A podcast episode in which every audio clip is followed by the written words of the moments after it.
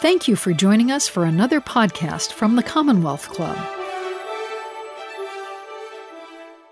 Well, we're coming to you live from the Toni Rembe Rock Auditorium at the Commonwealth Club. This is week to week for Wednesday, July 10th, 2019. Now, lately I've often started these programs with some humorous quip, either said by or about the president, and frankly, it's usually at his expense. This time it's fair turnabout because we have a Democrat who is so quotable, she has a quote for everything. If only we could figure out what she's saying. I'm talking, of course, about self help guru Marianne Williamson. Now, my favorite quote of hers is, quote, your body is merely your space station from whence you beam your love to the universe. Don't just relate to the station, relate to the beams, unquote. I'm a self identified science fiction fan. I'm not sure what she's talking about, but it kind of sounds cool. Those are words to live by, John. Yes. Well, here's another one. We should start sending light and posting angels around all polling places now. Massive force field needed to counter voter intimidation efforts, unquote. So you can't say she's not practical, right? That makes sense. That's an issue we're all dealing with. Well, listen, maybe that balances our scales a little bit. Um, I do occasionally hear from someone who says, hey, you don't have conservatives on the panel that often. Um, it's a fair fair criticism. Um, so join us on the 30th. We've got someone joining us for the first time from the Conservative Pacific Research Institute. I think he's going to be great, and I hope you'll all show up and give him a warm Commonwealth Club welcome. So, with all that said, I'm John Zipperer. I'm your host for tonight. I'm glad you're all here. Uh, we've got. I want to introduce our panelists. I'm glad they're all here. Um, I'll start at the far end of the stage with C.W. Nevius. Chuck Nevius is a columnist for the Santa Rosa Press Democrat. You can follow him on Twitter at C.W. Nevius. So welcome back, Chuck. Thank you. Next to him is Bob Butler, a reporter with KCBS Radio. He's on Twitter at Bob Butler7. And next to me is Mollie Reilly. She's assignment editor at HuffPost, and she's on Twitter at the most original ever Mollie Reilly. Uh, I think you all know any opinions that we express up here are those solely of the speakers, not of the Commonwealth Club. Everyone is welcome at the club, regardless of your views. Um, and there are question cards throughout the room. Someone will pick them up and hand them to me, and I'll try to work in as many of those as I can during our hour here together. So let's start our roundtable by talking about an earthquake. Well, two earthquakes with 34,000 small aftershocks according to the story I saw. Now, so these two strong earthquakes struck the Ridgecrest area in Southern California. The quakes were so strong they left a fissure in the ground that is visible from space. Uh, there was the, uh, the 6.4 uh, quake on July 4th. That was followed a day later by a 7.1 uh, strike or hit, whatever. Um, Governor Gavin Newsom says there aren't politics when it comes to this earthquake response. Bob, is that true? And what should the government be doing in a situation like this? Well, uh, I, I think uh, it's safe to say that when you have something of this devastating, that politics, for the most part, does go away. Um, the governor had a news conference, I think it was Saturday after he had toured the damage, and I, I did stories on that. He said he had called the president. They talked about these things, talked about it right away. The president said, whatever you need is no question whatever you need. So I do think in this in this case, uh, when the earthquake, uh, something that you can't blame on not managing the forest, politics doesn't apply. Or, or Democrats, by the way. Yeah. Yeah, uh, President Trump did approve a request to declare an emergency in California and open up some federal assistance for the state and local efforts. Um, Mollie, I mean, what do you think uh, of the what of that response, and is there anything else that should be done? Well, I thought it was interesting when Trump first tweeted about the earthquake. He first credited Kevin McCarthy, the most senior Republican in California, with uh, who he spoke to about the earthquake first. So I thought that was interesting. And then he talked about Gavin Newsom. Um, but, you know, I think the real test is going to be what happens when the big one actually does hit in a populated area. What is Trump's response then? What kind of levels of funding will happen? And also, will he play politics with the recovery funds later on, like he has? Um, for example, during the government shutdown, he talked a lot about withholding the funding for helping people who had been hit by the wildfires last year um, over the border issue with California, especially because Nancy Pelosi was so involved in that shutdown fight. So I think now is kind of hard to say whether or not politics will get involved, but I think knowing who Trump is, we can say it might that might happen. Chuck, um, wildfires, earthquakes. I mean, we're we could conceivably get to an area where the what the the fund of monies to help out in emergencies is going to be strained. I mean, we were just talking before we came in here about the flooding in New Orleans uh, that's happening, and this, by the way, is happening before the tropical storm uh, that is expected to, to uh, hit from the Gulf. Um, Well, if California had just raked the forests, as as Trump suggested, I, we would we wouldn't have any problem with these with these uh, these forest fires. Now, I think everybody's going to jump for the. Uh, it, it's a great political issue because it shows you're helping. It shows government is, is sticking up for the, uh, the common man. We were talking in the green room, and um, a couple of years ago, I was working. I was trying to work on a book about the 1989 earthquake.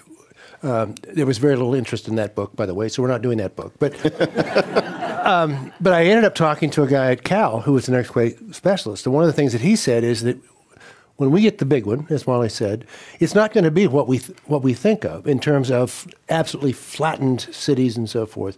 At this point, the building restrictions have kicked in. The buildings will probably stand. We probably won't see horrible. We, we will probably see some, but not horrible loss of life. But those buildings will be damaged. They'll be cracked. And we may not be able to live in those buildings. So it may be a very different challenge than what we've seen traditionally or what we think of in terms of a natural disaster. So it's just something to keep in mind. But yeah, I'm sure politics will be a big part of it. Yeah, they were probably lucky that this did occur in a less populated area. Um, the only fatality I guess I heard about was in Nevada. It was a man who was underneath a car, working on it, and the car fell on him, and he died, um, which is tragic. And but at the same time, you're also knowing that this could have been worse if. It also didn't hurt. This is a rural area, Yeah. which tends to support uh, Republicans. So. I think funding is also an important issue in preparedness. Um, there were there's been a lot of talk about these early warning systems that are starting to be implemented in California. In LA, they did have it. It's called Shake Alert, but there's a threshold for when people are notified. And in the city of Los Angeles, people didn't get notified because by the, it was so far from the epicenter, they ended up it being like about a three on the Richter scale, and it has to be at least above a four for them to get notified, I believe. Um, San Francisco, the Bay Area is supposed to get that by the end of the year, they're saying. Uh, funding is an issue for that, though, and if that is held up, then we might not get a warning system like Los Angeles has seen. Yeah, I got an alert this. Uh, I think it was this morning on my phone for. I think it was an abduction. Thing. You know, I don't know if it was Amber Alert. Amber Alert or something Alert, yeah. else. I mean, that kind of should be what you get, right? It's like and they're not sure if it's going to be that kind of alert or an app, and there's concerns if power is out because of seismic activity that will these systems even work? So there's a lot going into it. Well, we see this over and over. We, we get pretty cocky in California about earthquakes. So we were, uh, I remember when I first, uh, when we were first married, my wife is a Berkeley resident. And I'm from Colorado. And we lived in a frame house in the Richmond district, and there was an earthquake, and the house shook like crazy. And I ran down the hall yelling, Earthquake, it's an earthquake, it's an earthquake. And she said, We're in California, Chuck. We have a lot of earthquakes. and you were like, oh, this marriage, Right. like that. But in 1989, when that earthquake hit, it, it's a whole different game. And, and those of us who have experienced one, it is extremely unsettling. The idea that everything around you is moving and there is no place to go. So this, these are always a reminder that it is, it is a serious it is a serious possibility and something that we have to keep in mind. I- I'd like the media to, to to finally understand earthquakes because I never I saw this headline bulletin breaking news on CBS News. Uh, I think it was on the web that there is a two percent chance of a stronger earthquake next week, or three percent chance of a stronger earthquake next week.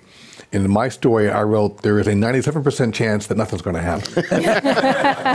Because that is act, that's actually true. There's all we're in California, as you say, we're always going to have a chance to have a large earthquake, and now they're saying that the 6.4 was the precursor to the 7.1. They didn't know that on Thursday. They say that that's the case now on Friday, but we just don't know. You know, you talk about preparedness. How many people here have one gallon of water per person to last for three days in your house? How many have Wow. have the food? Impressive. Have you know dry food? How many have a battery operated radio? Because you know TV ain't going to work when you have the big one, but I'll probably still be on the air. For, for everyone, for the folks who are listening to this on the podcast, you should note that just a lot, lot of hand- people a in the lot of audience are very prepared. But but then impressed. but then we're in San Francisco, where people have experienced Loma Prieta. Maybe we're here for 06, I don't know. But you know, you know, we take that to heart. I'm thinking about the folks in places like Ridgecrest. Were they prepared for it? A lot of the one guy, he was. I saw him on TV. He was gone down to the hospital. His mobile home had fell off the bounce. It was on the ground, destroyed. A lot of folks down there weren't ready. They weren't prepared, and that's something that we really have to understand. That you may be out there on your own for quite a while.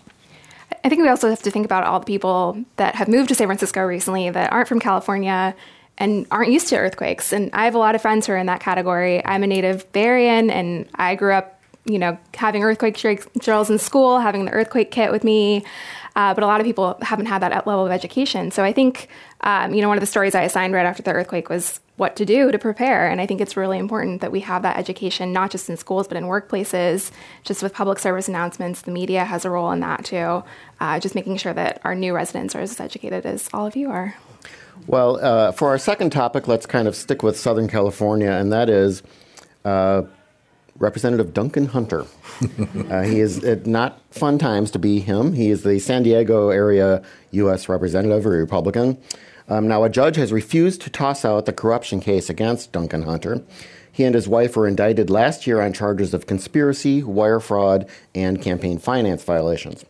Last month, his wife pled guilty to corruption, and she named her husband as a uh, co conspirator in the campaign finance stuff. Um, also, last month, a federal prosecutor said Hunter, who, by the way, uh, was a supporter of the Defense of Marriage Act, um, the prosecutor said he spent campaign funds on extramarital affairs with five different women. Presumably, his wife was not a co conspirator on that spending. um, Mollie, Duncan Hunter, he serves in a congressional seat formerly held by his uh, father, who also is called Duncan Hunter. Um, I suppose they could reuse the campaign signs, but uh, what do you what do you make of his current troubles, and do you think he's done for politically, at least? Well, I will say that the indictment came out before his reelection last November, and he did win, although narrowly. Mm-hmm. Um, so voters were aware of this when they voted for him uh, back in November. It does seem to have gotten worse and worse for him, especially with his wife agreeing to testify against him. There was also an accusation of um, groping. Uh, that he groped a congressional staffer. She came forward a few weeks ago to say that. Um, he also got entangled in this war crimes case uh, where this former Navy SEAL was on trial for uh, killing an ISIS captive that the military had, and he came forward and said that he had uh, himself committed a war crime by taking a photo with a dead body while he was serving in the military. Um, so there's been a series of things with Hunter. Uh, whether or not he'll step down, though, I don't know. He is, was one of the first members of Congress to support Trump. I think he is sort of Trumpian in a, in a lot of ways. I don't know that he's going to back down. And he's claimed that all of these uh, affairs and his uh, trips and expenses were all you know, political reasons. I think his defense team actually used the phrase mixing business with pleasure, which is pretty unfortunate. Uh, so I don't know if they'll back down. Bob, uh, someone in the audience asks if he could be forced to resign from Congress. I'm kind of wondering, wouldn't his fellow Republicans be wanting him to resign so that they can get someone in who can? I mean, he's in a fairly Republican district, as I understand. So. Yeah. I think someone did a story where they tried to find out he's been taken off all his, his committees. Yeah. And someone did a story trying to find out what he's doing all day. You know, he's he's over there. He spent they spent two hundred and fifty thousand dollars of campaign funds on trips to Europe and so forth. And now his attorneys are saying that these affairs shouldn't be included because we're mixing business with pleasure and it's going to be prejudicial. and I would also point out I think it's important we never forget that they also took their pet rabbit. And had to buy a ticket. Eggburt, Eggburt, and they bought a ticket for him on an airplane with campaign funds. So, was it a comfort animal? a service animal. That's right. Yes. If anybody needed a comfort animal, it would be Duncan Hunter. I would say. Uh, he, he, won't. They won't let him have him in prison. Yeah. um, Bob Hunter's a Marine veteran who served in Iraq and Afghanistan. And I, I, read that he had started a residential development company uh, in 2005. Uh, he then ran in 2007 to replace his or to succeed his father, who uh, uh, made, as we all know, an unsuccessful run for the president. Um, if he had never entered politics, Duncan Hunter, the younger, could probably have looked forward to a life of earning lots of money as a successful developer. Um, and you know the prestige of being a veteran of overseas wars who hasn't tied himself to war crimes. Um, I mean, was politics like the worst thing he could have gone into? Well, the priesthood would have been worse. well, yeah. You know, I, I'm a veteran, um, and I think it's I think it's great that he served. Um, taking a picture with a dead body is dis- is despicable. Um, even people who are in war, um, who aren't as, aren't um, jerks, will tell you that you know you have to respect your enemies, people that you fight against. You have to have you have have to respect them. Um, so with all these things, you would think that he'd be toast. I mean, his campaign against his opponent for the last election, calling the guy a member of ISIS or whatever he said against him because he was he was Muslim, or was he even Muslim? He might have just been a Hindu. I don't know, but he had all kind of negative things to say about him. The fear mongering about him being a Muslim, you know, going into Congress and bringing Sharia law. I mean, that stuff is all despicable. But in today's political climate, depending on what party you are in, it doesn't really matter.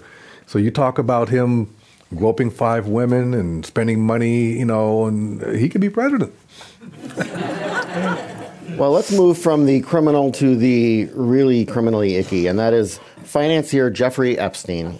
Uh, he was arrested July 6th on federal charges of sex trafficking uh, of minors, uh, both in Florida and New York.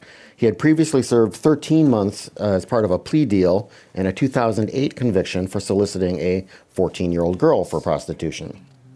Um, now, there are a lot of political connections here um, because, frankly, extremely wealthy people have lots of political connections uh, in both parties. In fact, Epstein has befriended or known to one degree or another everyone from Prince Andrew to Bill Clinton to Donald Trump to Katie Couric.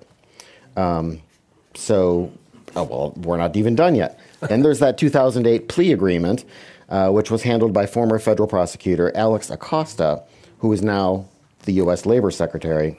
Um, and that plea deal is, of course, being criticized. You've seen the stories about that as being overly lenient to him and being secretive. Um, Chuck, there are a lot of people embroiled in this mess. There are, yes. You know, the, the, I kind of had to laugh. It's not really funny, but someone said that they went to Epstein's uh, Florida estate.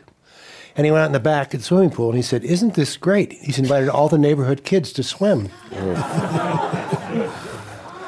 and I think that, you know, I, and activists are saying it, and it should be repeated.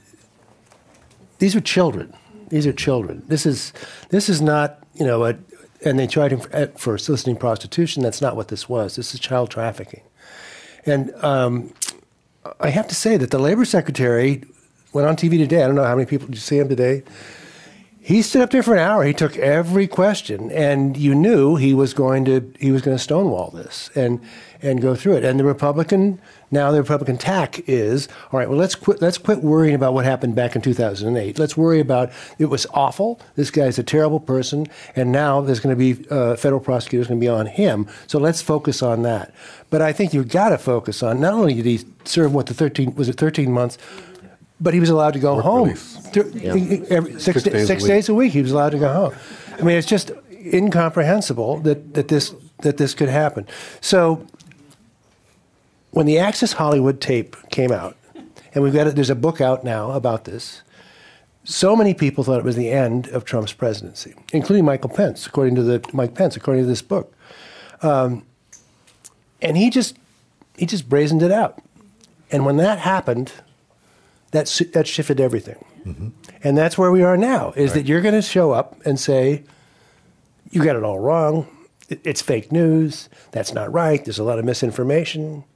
And it is that depressing part of politics Today. today. Yep. And that is he is a he is the, the poster boy for that. It's I'm I'm sure at this point with this kind of a publicity something will action will be taken. He'll serve prison time. But my God, it took this long for that for people to be that concerned that, that he didn't get away with this. You know, the ir- irony for me is that Acosta went on today and said that, you know, he was he was terrible back then, we didn't have all the information back then. Thank God we have it now. We can put him away. And the reporter who broke the story said, hey, by the way, you had the 53 page indictment. You had the secret meeting with his attorneys. You had this and this and this. So basically, she's telling, you could have done this back in 2008, but you didn't. Um, I think Acosta, the more he's on TV, the slimmer his hold on his job is. Because you know our president, if you're on TV more than he is, you're gone.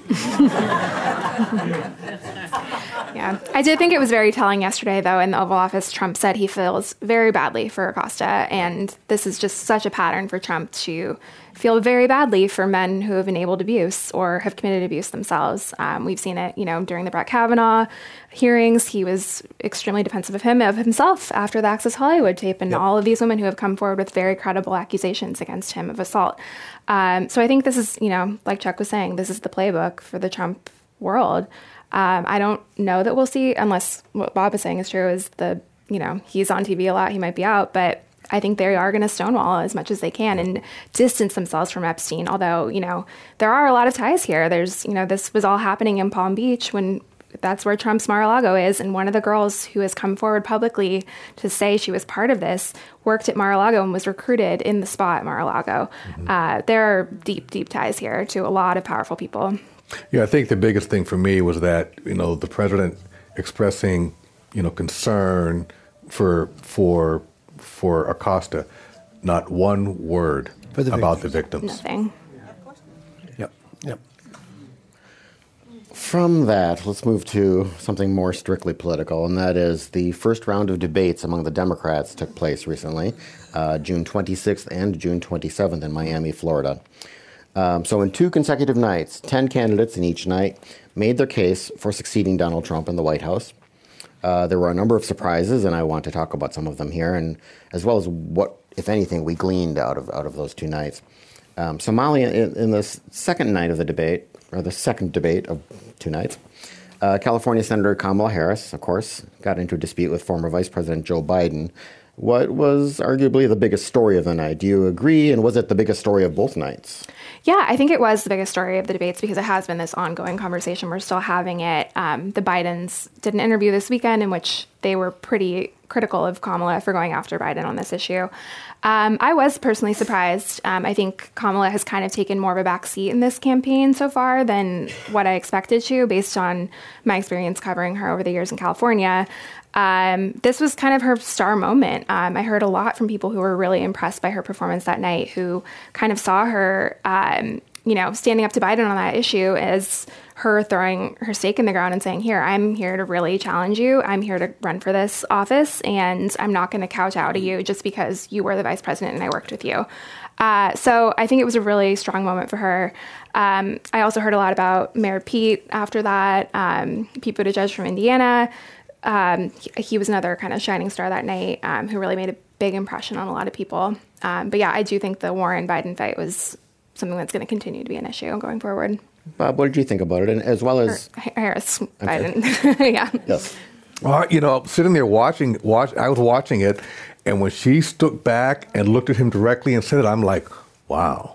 You know, I've I've covered her too. I mean, I've noticed since she was DA in San Francisco, and and I was just amazed that he didn't see this coming.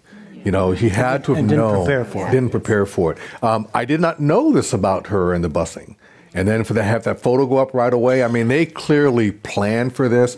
I know Gabbard is saying that she she planned to to, to uh, ambush him on this. Hey, listen, this is politics, you know, and this is something that you have to. You, you don't have to do it, but she did it. Um, and the, the thing I, I think was the, the best thing for me, she says, I do not think you're a racist. But what you did, you know, really hurt me when I was a child, you know, as a child. I thought that was so effective. And I think he's been stumbling around trying to deal with it. And, you know, it really, sh- people are saying, would you love to see her go up against Trump? You know, I I don't think he'd debate her. I think he would just stonewall it and say I don't I don't need to. Yeah. Because he'd look come off looking awful funny. I mean, just like he'd he'd he'd make him nervous like she made Jeff Sessions nervous. Right. Well, I think prosec- prosecutorial Kamala Harris is is her best person. Mm-hmm. When she when she does that, and when she when she was grilling uh, Kavanaugh, that's her. She does a great job of that. And you have to do something to stand out. So you want to do this this moment. But as is so often the case in debates, It's not the topic, it's the reaction. And Biden was defensive immediately, and then was defensive for defensive for like two days after that. And there was actually a pathway for him to say, "Hey, busing was not popular. I, I, I said I didn't like busing, but there was a Republican strategist that said, boy, if the Democrats want to run on forced busing, we'd love that. I mean, that's overwhelmingly unpopular in the United States. And, and he could have said that.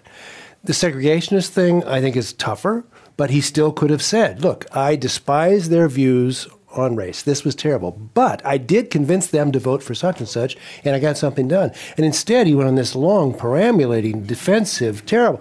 And it is exactly what everyone was afraid about Biden, was that, that he was going to do that. He's going to put his foot in it, and then he wasn't going to be able to, to get himself back out of it. And it just reinforced that whole idea. And this is the thing about debates. It's not the practice lines, it's the unexpected moments when you got to think on your feet in front of the entire United States of America, and sometimes you don't come up with the best possible response. And he didn't, and it hurt him. And if and if he gets the nomination and he is in general election debates with Donald Trump, Donald Trump is going to be blindsiding him with all kinds of claims, Mm-hmm. some true, some not. But if he takes days to come up with a response that he could have said, look, I wasn't praising the segregationists. I was saying I can work with people on the other side, and you have to do that. That that's an argument you can make. Instead, he he. I, I, what I've been hearing from a number of po- folks was they were just like, "This isn't the Joe Biden." You know, maybe in some of the gaffing, they Yep. kind of think that's Yep. the Joe Biden they expected, but the inability to respond in time Yep. is not the Joe Biden they expected. And his response, which is, "Come on, I'm, I'm Joe. You know me. I'm a good guy." Yeah. Come on, that's not a response. That's not going to fly anymore. No, it, we're at a very fraught period in politics in America. We need absolute straight ahead answers and not, oh, come on, I'm, I, I was just kidding around with those women. I, I was sniffing their hair, and if they were upset with that, well, uh, I think another thing that he said that I, I, I cringed most recently when he said, well, you know, Barack Obama, you know, he, he vetted me. It's, it's almost like, you know, my friend the black guy vetted me, you know, he's, it's like, Your friend, the black guy, hasn't endorsed you he you. hasn't endorsed you either. Yeah. he doesn't endorse anybody, but, you know, it's too early for endorsements in my view. But I just thought when he said that, I, I know people in the black community are like, you know, that like kind of, so we'll see what happens. Well, there was kind of that, and then there was the bringing out the wife to kind of in this interview to help kind of salvage your camp. And even though this was not, you know, often that happens when the the wife is saying, "Yes, I'm standing by my husband for you know sleeping with whoever." It wasn't that, but boy, does it that was the echo I thought of it of here she's going to be the one you like her, right? Mm-hmm. She's going to say nice things about. me. Totally. I think Bob, you mentioned uh, Congresswoman Tulsi Gabbard's uh, criticism of Kamala Harris uh, for yeah for, for making this attack, and uh, she said it was a political ploy by Harris to get attention. I mean, Bob, that could be said about absolutely everything anyone does in a political Well, what's. Gabbard doing right, exactly, there? You know. Right. and your point is, Yeah, exactly, exactly. It got Tulsi Gabbard some headlines. right. Yeah, but Tulsi Gabbard has her own issues. I mean, the, the thing I remember the most about her on the debates, talking about her military service, her 16 years of military service. My thing is, why didn't you stay four more years to get retirement? You know, I mean, but that's that's. It seems like everything that she's talking about has to do how she knows because of her military service. I haven't heard much of anything else from her. Uh, for her to criticize Harris, I think is a way to get her name in the news. But you know, I mean, the next debate is when is that? Uh, July 30th. July 30th. July 30th and and you have to read a threshold to get on that stage, and you know they're going to start winning winning them down pretty quickly. And I'd be very surprised if she's there. And what this says is we've got to get this field down to a manageable size. Yeah, yeah. This, This is is crazy. way too big. But I, I think back to 15, and I remember I was over in um, in Rwanda in October of 2015, and at that point there were 17 Republican candidates, including Trump. So it's only July. We've got a few more months bef- before we have to really start thinking about winning it down. like- it's got to happen. Well, like- and we have to point out this was not even all of the Democratic candidates, right? This was 20 of the what is it, 24? 24, not 25. Well, not 24 again. Exactly. Yeah, Right. the, the number Even changes. uh, most recently, uh, Representative Eric Swalwell from the East Bay dropped out, and billionaire Tom Steyer dropped in. Thank God we have another billionaire white guy in. It's about time they got a fair shake. Thank God. Finally, a word from them. Yeah. But- Mo- Mollie, any surprise in either of those moves? Uh, Steyer, I did find surprising. I he did say I think he went to Iowa in January to say he wasn't running, and then here he is jumping in when there's 23 other people running. Um, it's an interesting move. I'm not really sure what his angle is. He did, you know, kind of criticize the frontrunners for being entrenched in politics, which is sort of a Trumpian way of looking at the presidential race, saying that, hey, they've been in the Senate a long time. They're Washington. I'm an outsider. Here's an alternative for you.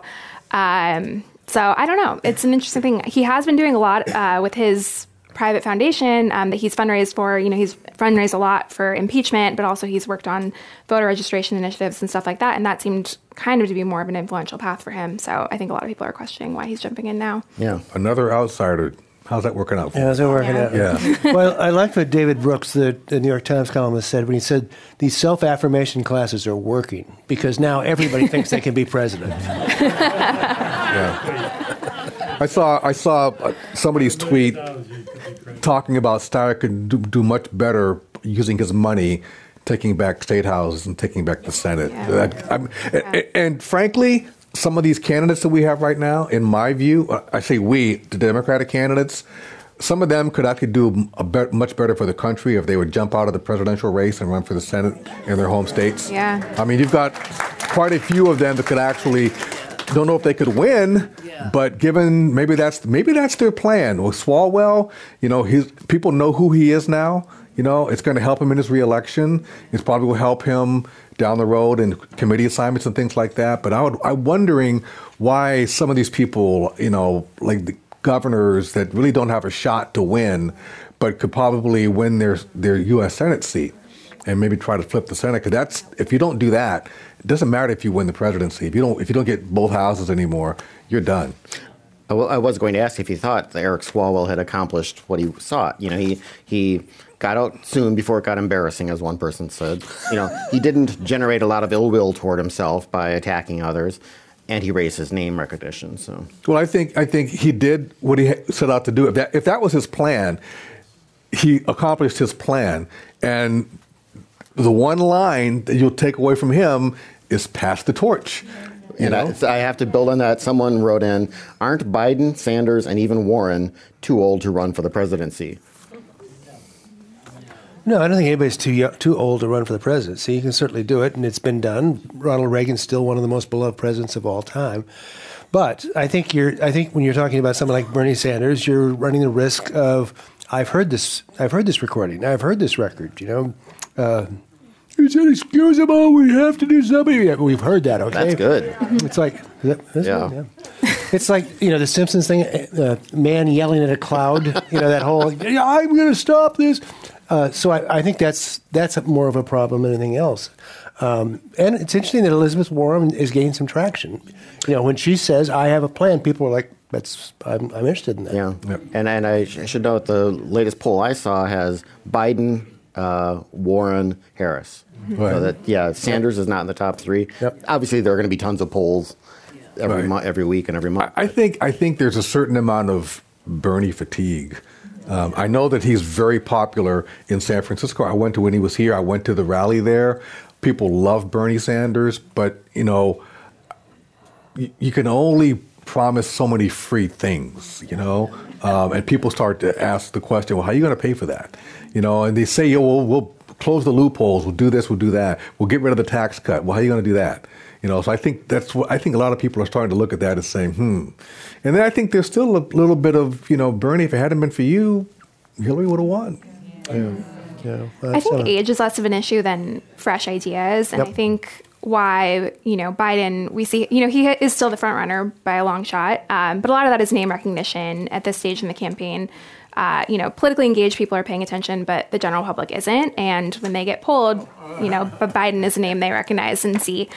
Um, but seeing people like Warren and Harris and um, you know even Mayor Pete rising in the polls, Mayor Pete is really doing well in fundraising yeah. um, you know, those are people that are new to the stage relatively. Like, Warren's only been in Congress since 2012. So, you know, even though she might be older than some of the other candidates, she's relatively new to the political scene.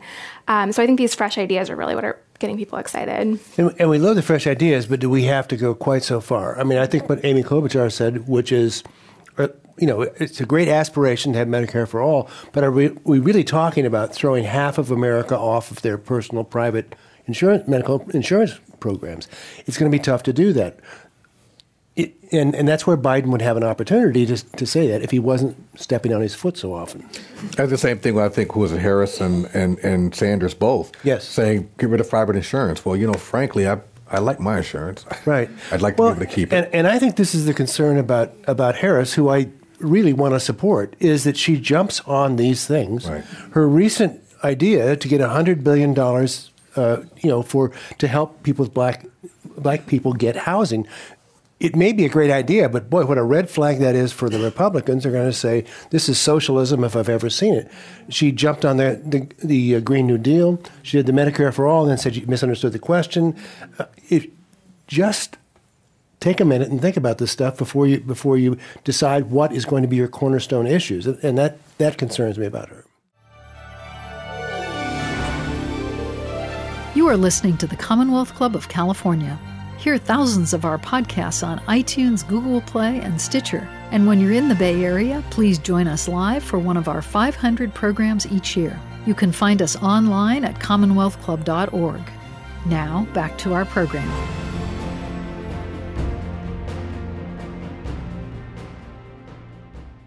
Someone asks if Joe Biden should announce that he will choose Michelle Obama as his running mate. That's got to be po- popular. I think Michelle Obama should choose Joe Biden. yeah. Yeah, I think Michelle would say no. Would say no, thank you. Well, now I have to admit to note uh, regarding Eric Swalwell's exit, his communications director is former Week to Week panelist Josh Richman Josh from the East Bay. I was kind of looking forward to Josh, who is smart and funny, becoming the White House press secretary. So, alas, that will not take place. Someone else I asked. saw Josh today had uh, he posted he got nineteen thousand emails uh, in his inbox since he's I guess he was on vacation or something. But uh, I need to send him a text. Say, Josh, read your emails. Come on, man. your constituents want to hear from you. Another question Does anyone know which candidates the Democratic Party inner circle supports? Are there establishment favorites? I mean, you would traditionally kind of say Joe Biden because he's you know been around, he's got all those connections. I don't know. I, I think Warren would be in there too. Yeah. I think Harris would be in there too. And people say, why, why not Bernie? Well, they might support Bernie, but people got to remember Bernie's not a Democrat. He only runs as a Democrat because he can't run as an independent. He could, but he wouldn't get any traction. And I think a lot of people hold that against him. And that it's kind of like you know when you're in high school and you know you're you've been to school for the last 12 years with all your classmates. You run for class president, you know, and then some kid that came in in junior year said, "I'm going to run for class president," you know, and I expect to be treated just like like John over there. But, but but, you know, I mean, John, we we had measles together. You know, we we you know we ran track together. We did all this stuff together, and you're just coming. You're trying to come lately, and it's not. It doesn't always work. How do you think Marianne Williamson did in the debates? hey, she's the official spirit animal of week to week from now on. She's a former HuffPost blogger. Is so, she really? Okay. Yep. Well, so am Spirit I. animal. They're going, they're going to Trump hate with love. That's it. Yep. Well, um, she does have foreign policy uh, advice. She said, "quote Not in the debate, but she has said, quote We should mentally quarantine the government of Syria, send them and their minions surrounded by a golden egg that their malevolence cannot penetrate. Within the egg, let's shower them with light to awaken them." Unquote. So. How does she? How does she get on the stage? Just a moment of silence to absorb that. um, as, as we mentioned before, the next Democratic primary debates will take place in Detroit on July 30th and 31st. They'll be starting at 5 p.m. Pacific time, so more fun coming up. Um, in other candidate news, let's talk a bit about Justin Amash. He's the now former Republican House of Representatives member who has come out in favor of impeachment. He's also considering a run for the White House. Um, Mollie, any thoughts on that? I'm not that it, I'm not saying. Do you think he'll win? I mean, just what could he be a spoiler? Could he do anything, or is this him getting his uh, profile up? Uh, I think you know a little of both. Maybe um, he has been a frequent critic, critic of Trump. He's probably the most outspoken Republican by far in Congress right now, speaking out against Trump. Um, you know, I think he's also kind of always been like a rogue player. He's has he's a libertarian. He's you know got this independent streak. So I think you know it's very possible that he will run for president. Whether or not it will have a big impact, it's hard to say what voters he would be taking from who. Um, you know, it's likely he might take a little bit of Trump support, but he could attract some people who, you know, are more moderate Democrats who are looking for a more middle of the road candidate, depending on who ends up being the nominee. Um, so I think it's kind of hard. Middle of the road candidate that started the Tea Party. Yeah. Well, Well, if nature abhors a vacuum, so does politics. And there hasn't been anybody running against Trump. So it's an opportunity for somebody to, what John was saying about Swalwell, you could raise your, raise your image, raise your brand. Uh, possibly you get on a stage and, and debate President Trump. It, it would be interesting. You might be able to score some points. But, you know, realistically, it's Trump's party. Um, Republicans are cowed. They're afraid to, they're afraid to go against him. And, uh, you know, it's going to be a Democrat that will that will challenge President Trump, no question. When Adam Schiff was It'll be the Ross Perot of. Uh, Well, where is Ross Good. Perot? Yeah, today? Ross Perot That's right. That's not right. going to run. Dead and gone, but still, that's where's the Ross Perot kind of guy? When Adam Schiff was at the Commonwealth Club, he was asked about uh, do what do Republicans say to you, you know, when the cameras aren't around? What do they say to you in private? And he says, oh yeah, he has even senior Republicans who will pass him in the hall and say, keep doing what you're doing. He's like, Yeah, but we keep, I, I don't we need keep private- hearing that, but Yeah. where are they? Well, exactly. You know, what he's are we, saying is, are we we going to govern, or are we going to are we we just going to run our, our our basic idea of I'm going to protect my district, protect my seat? I mean, I, I keep hearing that. I know everybody says that. Oh, there's tons of people behind it. They're really trashing him. Yeah. Where are they? They want to protect their seats. I mean, it's just amazing to me how much this president has cowed not just the Republican Party, in some in some cases the Democrats, in some cases the Independents, but even the British, because their ambassador resigned today after getting into a tiff with the president. And it's like. If everybody in the world is going to be cowed by him, how the hell are you going to beat him in the, at the, in the polls? Yeah, I think we have to come to grips with the fact that he has no floor. He he he will go lower than anybody. You know, calling that guy a pompous moron, calling calling the ambassador a pompous moron. I And that's why a lot of his base loves him. Yep. Because it's like, you know, that's why you don't want to take him on because Yeah. why why would you want to have to deal with that kind of Right. that kind of vitriol? It's it's unpleasant. It's difficult. You know. Well, let's let's go into something on uh, the Trump administration is dealing with currently, and that is the effort to put a citizenship question on the U.S. Census. Uh, the U.S. Supreme Court ruled against the administration's attempt. don't matter. Uh, you know, yep, and they uh, the president then said, "Okay, we're not going to do it," and very quickly the administration walked that back and said, "Yeah, we're going to find a way." Um, the administration then suffered another setback this week when a federal judge uh, rejected an attempt by the administration to change the legal team that was basically trying to make up a new reason for why they, they had done it originally. Interestingly, the Supreme Court had put the kibosh on the first attempt because it said the government had not given a realistic explanation for why they needed this question on the, on the census. And this U.S. District Judge, uh, Jesse Furman from New York, he denied the request to change the, the lawyers in, involved in the team because he said the request was patently deficient, partly because the Justice Department had not given a reason for making the change.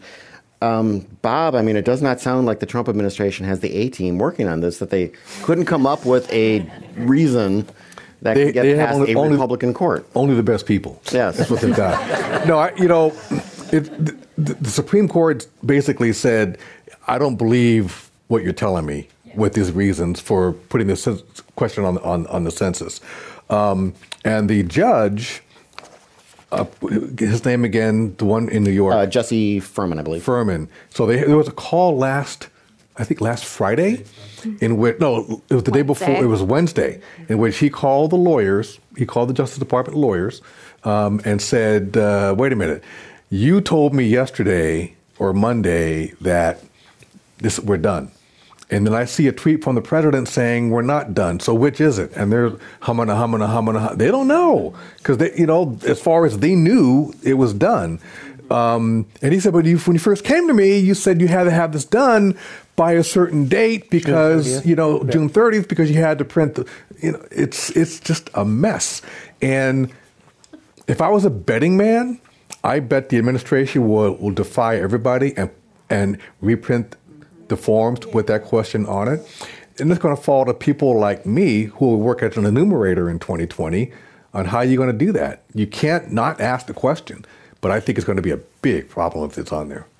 Well, and the attorney, when the tweet came out, said, in so many words, "I have no idea what we're talking about here, but uh, I'll get back and see." You know, it was it was out of the blue, as so much is. if I didn't know any better, I think the British ambassador was right. There's a lot of chaos in this administration. Yeah, I really recommend going and reading that transcription of the call between the lawyers and the judge because it's really a fascinating document to see this confusion within the Justice Department. You know, these are the allegedly the top lawyers representing the government and they have no idea what's going on. That's Uh, really where you should start saying, I'm sorry, what? Hello? What? We've got a really bad can't hear. Yeah. I'll Crackling. call back. The best couple of lines is when the judge, the attorney said, "Well, you know, Your Honor, I understand that, but it's now the third of July. Perhaps we could put this off until Monday. It's going to be kind of hard to get people, you know, over the Fourth of July holiday." Judge response: No. Period. No. Speaking of the 4th of July, uh, it's six days too late, but happy 4th of July, happy Independence Day. Uh, last week on Independence Day, President Trump brought out the tanks and gave a long speech in which, among other things, he praised the brave Continental Army that took the airports from the Redcoats. Um, as that always, wasn't there's a lot- easy. That wasn't easy. It was not, it was, yes. Because they weren't in the airport. I'm So- surprised they were able to find them.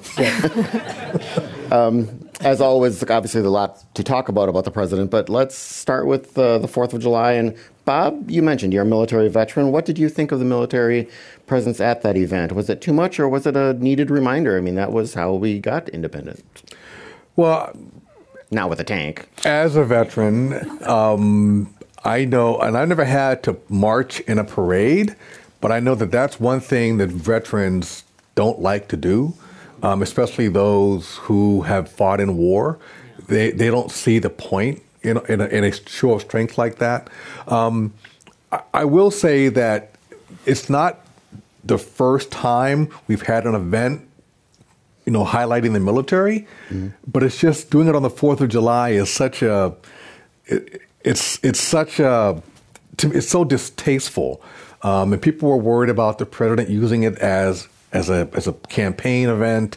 Oh, his speech was was surprisingly nonpartisan, some would say, but they did give out tickets to the RNC to give away to big donors to get to the front row. So it was a campaign event, and for that reason, I, I'm I'm I'm I'm all out. Well, they were worried his speech would be political and turn out to be a book report. you know, I mean. And then there was the Revolutionary War, and everybody fought there, and then we did, you know. And they went to the airports. Well, they went to the airports, and they, well, I don't know. It, you know, an old friend of mine who was a sports writer used to have a phrase. He would say, "Who asked for this?" And it's always a good question. Who who exactly asked for this? And he did to make a big spectacle, and now he says he'll he'll do it again. But it was pointless, and uh, and bankrupted the District of Columbia's security fund. By the way, Right. I don't know if Which you I'm sure that. he'll pay back. Oh, I'm sure he'll do that. Yeah, but yeah, they had 1.2 million dollars set aside for security in District of Columbia, and that that blew the entire budget. So went not over it. I think it was 1.6. Oh, in six. the Oh. le- well, was what they had the expense. So they're in the red now. okay, Yeah. Well, there you go. Right. There you go. Yeah, it's just I, I lived in DC for a while, and the idea that the Fourth of July in DC wasn't already a huge patriotic spectacle is completely ridiculous. It's they do Fourth of July like nowhere else. They're amazing fireworks. They shut down the entire mall. It's a huge deal. People come from all over to celebrate the Fourth of July already in DC. Uh, to act like we needed another parade to you know put this expense. I read that the Pentagon spent over a million dollars on the aircraft that were used. Um, there was also national parks funds went to this about 2.5 million dollars that were from, uh, you know, the fees that we all pay when we go to a national park. for maintenance, park Yeah. maintenance. Uh, so this is a hugely expensive event, and even though it wasn't uh, outwardly political in his speech, the message it sends is political. And uh, I never did see any shots of the crowd. Did you? No, but I did hear, did read somewhere, not from the Republicans, but that the crowd actually was decent sized. I mean, I think it was. I think it was.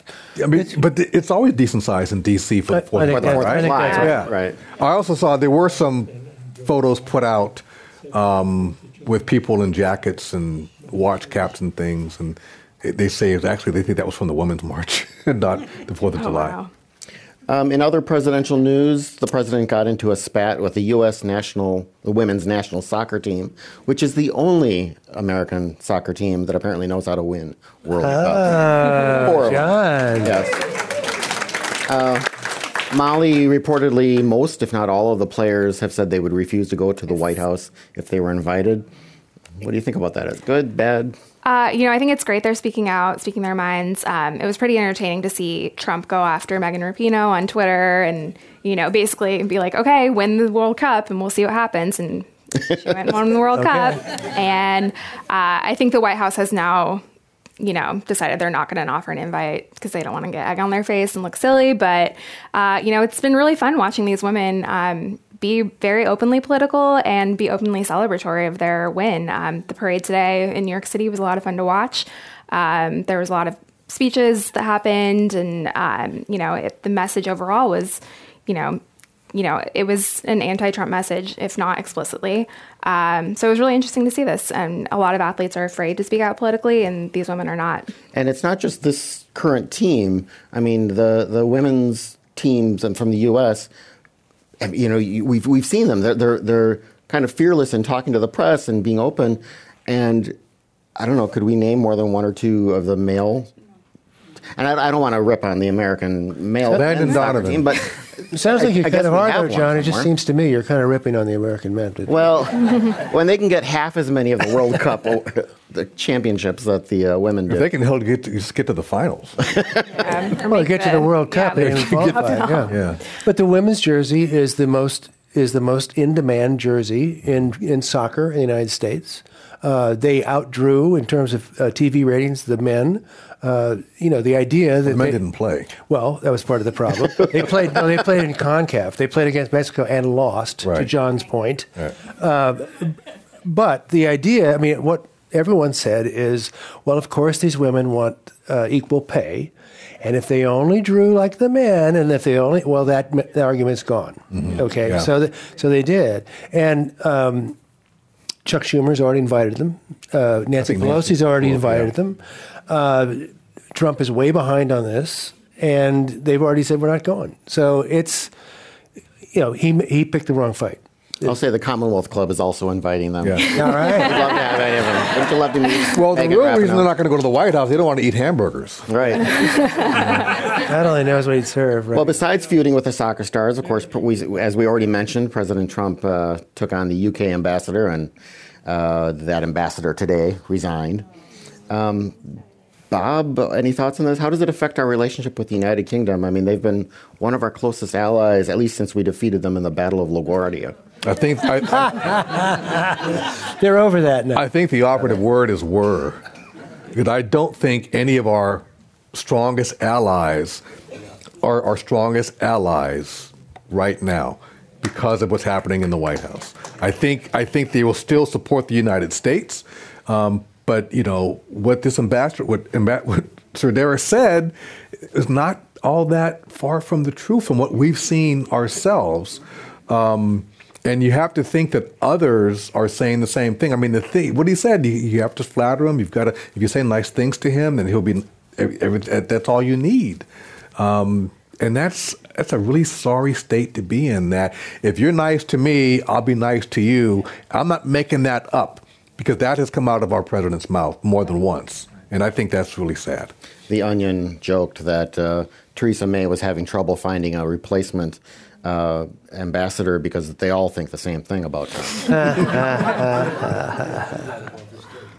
um, well, this won't make the president happy. New York State is readying the release of Trump's state tax returns to congressional Democrats. Specifically, there was a bill signed by the governor that allows three tax committees in Congress to request this, uh, the returns and, and reports.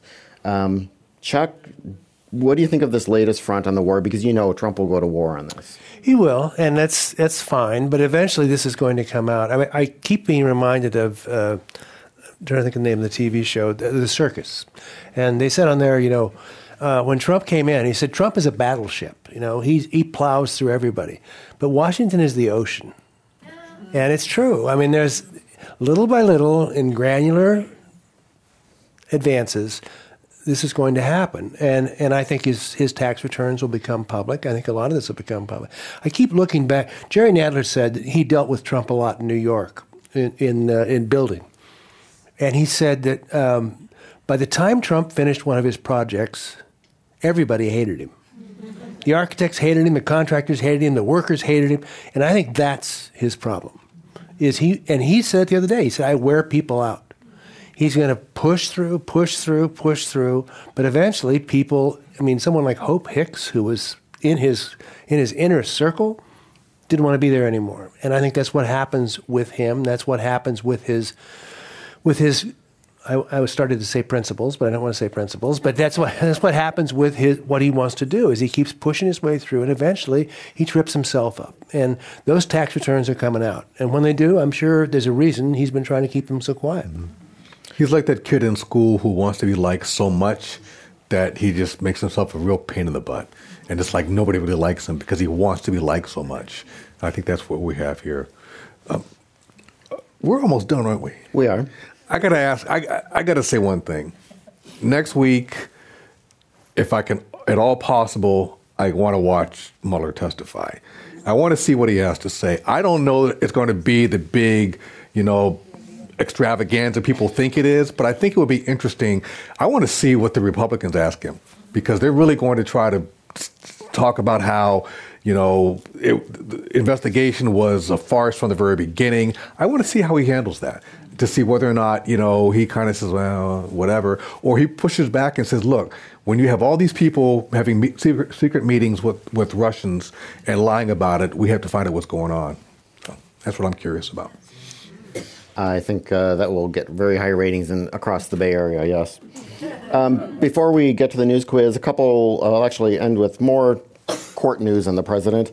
He got some good and bad news from courts recently. Uh, he declared victory after a three judge panel unanimously struck down an emoluments clause case, if you know what I'm talking about, regarding his hotels in foreign com- countries, you know, enriching him, etc. Um, and uh, so that went for him. I believe there's another related or similar case. Yeah, the Democrats have a, have a case yeah. also. Um, but then the bad news for him was a court ruling that Trump cannot block critics on Twitter. And Mollie, as I understand it, the ruling was based on the fact that he uses his personal Twitter account to do government business. Right. And therefore, it, it falls under certain things. What do you think about this? Uh, well, I know a lot of journalists are blocked by him. Uh, a lot, a lot of people are blocked by him in general. Uh, so this is interesting. This is just such a fascinating thing because Twitter has never really been as important as it is right now. Um, you know, when Obama was president, of course we had Twitter, but it was not used in the same way that Trump uses it. Um, I know a lot of people I work with who have push alerts on their phones for whenever Trump tweets, they get a pop up. I am not that crazy. I can't do that. uh, but it's, you know, it's important, valuable public information. So it makes sense that this would be, uh, you know, the ruling. Um, that being said, there are now people suing Alexandria Ocasio Cortez for blocking them on Twitter, um, which I think is an interesting development. Obviously, her role is not the president of the United States. I think this is kind of a, you know, trolling in some respects. Uh, well, if, but it's if, interesting to see what the legal ramifications are going to yeah, be down the road. But I mean, if the same principle applies, mm-hmm. that if mm-hmm. she's using her personal account as a federal employee, I mean, we see this with uh, federal employees, cabinet members, et cetera, who come here and speak. We usually will have them try to get them to sign a speaker agreement so that we can use the, you know, on the radio, podcast, blah, blah, blah. It's basically them just saying, yes, we have the right to do that they usually will not sign it, not because they don't want us to push it out, but they're saying, as a federal employee, anything I say, I can't assert ownership over it. So if I actually said you had the rights to use this, that would be me asserting. I mean, th- th- I think there are pretty strict rules that, that go beyond just the president. That they all, mm-hmm. and I respect the fact that that they they adhere to that pretty strongly. Well, who's going to oversee this? Who's going to make sure that Trump isn't blocking Jared, uh, I believe it's going to be just Jared Kushner. Is it Jared Kushner? Yeah. Someone points out maybe from the time when he's, you know, time off from his being ambassador for peace. Good one, John. That's very good. Okay. Well, uh, we have run out of time, so we're going to go to our news quiz. Madeline's going to be our prize delivery person. So let me give her a bag full of chocolate. I'll ask a question. If you think you know the answer, raise your hand. Please don't just Big shout man. it out. And uh, I'll call on you then you can shout it out. If you win, please then let someone else win for the rest of the game. So let's get started. Republican legislators in Virginia cut short a special legislative session called by the governor to deal with what, sir? Uh, gun control. Gun control, that is correct. Uh, they abruptly adjourned the session after 90 minutes without voting on gun bills. So. Um, establishment Republicans are worried about a Senate campaign in Kansas by what failed GOP gubernatorial candidate there in the back? Chris Kobach. Chris Kobach, that's right. C-H-R-I-S now. Has he That's right. changed it? Seriously? His name wrong. Oh, oh, that's That's right. yes. Um, let's choose. So during that ridiculous 2016 campaign, a false and debunked story made the rounds among Hillary haters that Hillary Clinton had had Democratic National Committee staffer Seth Rich murdered. Now, a Yahoo News investigation reports that the story was planted by whom? Who started that story? Guy in the blue. He was Guy in the blue. The Russians. The Russians, our friendly favorite Russian intelligence agency. Specifically the SVR. Yes. Um, singer Kanye West. Let's see if you saw this story. Oh boy. Kanye West has a plan to solve the state's housing crisis. This is great. He's been trying to get investors to support this plan that is based on housing from what science fiction movie? Did you see this story today? Uh, let's just say it's probably better for. Do you want to guess? I'm guessing. Stranger Things? Nope, nope. Good guess though. Anyone else? Uh, sorry? He- It, it's housing that would be designed to be like housing in what science fiction movie? It's from the 70s. Did you? Star Wars. Star Wars, that's correct. Specifically, Oh. Luke Skywalker's housing on the desert planet Tatooine.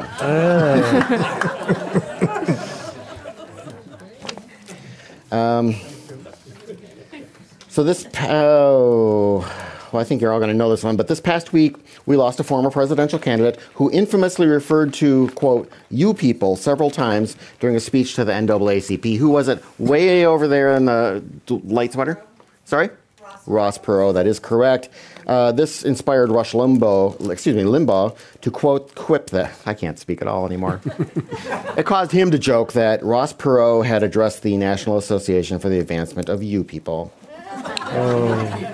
Hey, for Rush Limbaugh, I, was, I thought that was pretty good. Um, a judge ruled against a Trump administration plan to require what on televised drug ads? Right there, yes, ma'am. prices. As everyone said. but you raised your hand, so you get the chocolate. That's correct. Uh, specifically, the, the rule, and it sounds like, I don't know, I think it might be a good idea. The rule would have required ads uh, that are for drugs covered by Medicare and Medicaid that are priced at at least $35, then to include the pricing in it. Health and Human Services reports that of the 10 treatments most frequently advertised, prices were 535 to $11,000. Yeah. Uh, okay, number seven. What president got into a Twitter exchange with singer Elton John over gay rights? Warren B. Harding. Give that man no, no. Just a guess. It's just a Did guess. anyone see this? I'll just say it's not the U.S. president. Did anyone? It's a country that has a rather bad record on gay rights. Is this, sir, ma'am? Sorry, the Russian president Vladimir Putin. That is correct. He, in fact, said, "quote We really have a very smooth relationship with members of the LGBT community. Really calm, perfectly unbiased. so nothing to see here. Move along." A Florida high school principal was reassigned to a district job after he told a parent that what wasn't a factual matter. Sir, your hand was up. Sorry? The Holocaust. that is correct. He said it wasn't a factual historical event. He had no way of saying if it was real. Uh, a stray cat near Florida's Disney World Resort prompted a, an alert about what? Did you see the story? I'm thinking no. Anyone want to raise their hand and guess? No? Okay. Uh, rabies. It was a rabid cat. Oh. Yeah. Uh, yeah, rabies, not babies. That would be another weird alert. Uh, President Trump signed an executive order today that would make it easier and less expensive to do what? Ma'am. Kidneys. Right, to donate kidneys as well as to develop uh, kidney, artificial kidney machines or something like that. Yeah. For the heart. For, for the heart? We should as part of the heart. The kidneys part of the heart? Yeah. Are you serious? You probably all knew that. I didn't. Anyway, Donate one kidney and you can live on it. Right, yeah. Um, Okay. A group calling itself. Mars is part of the moon, but I didn't know. oh, oh, Mars is part of Mars. that's Okay, folks. Sorry, sorry. Come on. I've Sorry. actually managed to get several positive things about Donald Trump. In this Excuse me. I'm sorry. I'm So- sorry. A group calling itself Take Back Big Sur put up a big sign on the Bixby Bridge last weekend. What did the sign say? Sorry? Take back, Big Sur. Ta- Uh, that's not what the sign said. That's what the na- the group is. Way over there? No selfies? Nope, but the considering what some of the problems have been from tourists taking selfies, ma'am. Uh, I don't know the exact word, but it's about tourism screwing them over. We'll give it to you. That's right. it was uh, over tourism is killing Big Sur. So Madeline, how many do we have left then? Is it two? We have two left. Okay. Then who said, quote, Charles Manson ate apples? That doesn't mean I'm not going to, unquote. Who said that? Let's just say it's a theme in tonight's program. Who do you think? The president? Ma'am in white. No, no. Anyone? No? Marianne Williamson. Come on, people. I, will say this in her defense. She appears to have a sense of humor, and she's been actually retweeting some of these these, these memes of uh, where her quotes have been put over images from Japanese anime. So I'll, I'll give her that credit. Okay, so still two more. What U.S. senator complained today that the Trump administration needs to quote follow the damn law unquote when it comes to foreign weapons sales? Sir. Ted Cruz. Ted Cruz. That is correct. Okay, that was the penultimate one. So the ultimate one has to be even better. Uh, that's a depressing question. We're not going to get that one. Um, this will probably get a lot of hands in the area. A gender reveal party in Australia ended in disaster when what happened? Bam. The car caught on fire. This, the car was like doing a spin, and the exhaust that it ga- gave out, people were going to be able to see if it was blue for a boy or pink for a girl. Anyway, flames, almost explosion. The guy got out of the car. Um, I believe the Vatican is going to employ a similar trick to reveal the election of the next pope. That'll be really exciting. Listen, we'll have a lot more news quiz questions and so much more to talk about, including Robert Mueller at our next program on July 30th. Uh, thanks to our great panel today Mollie Reilly, Bob Butler, and Chuck Nevius. Thanks to all of you here in the, pro- in the room, and thanks for everyone watching and listening online. Have a great rest of your week. Always fun. Always fun.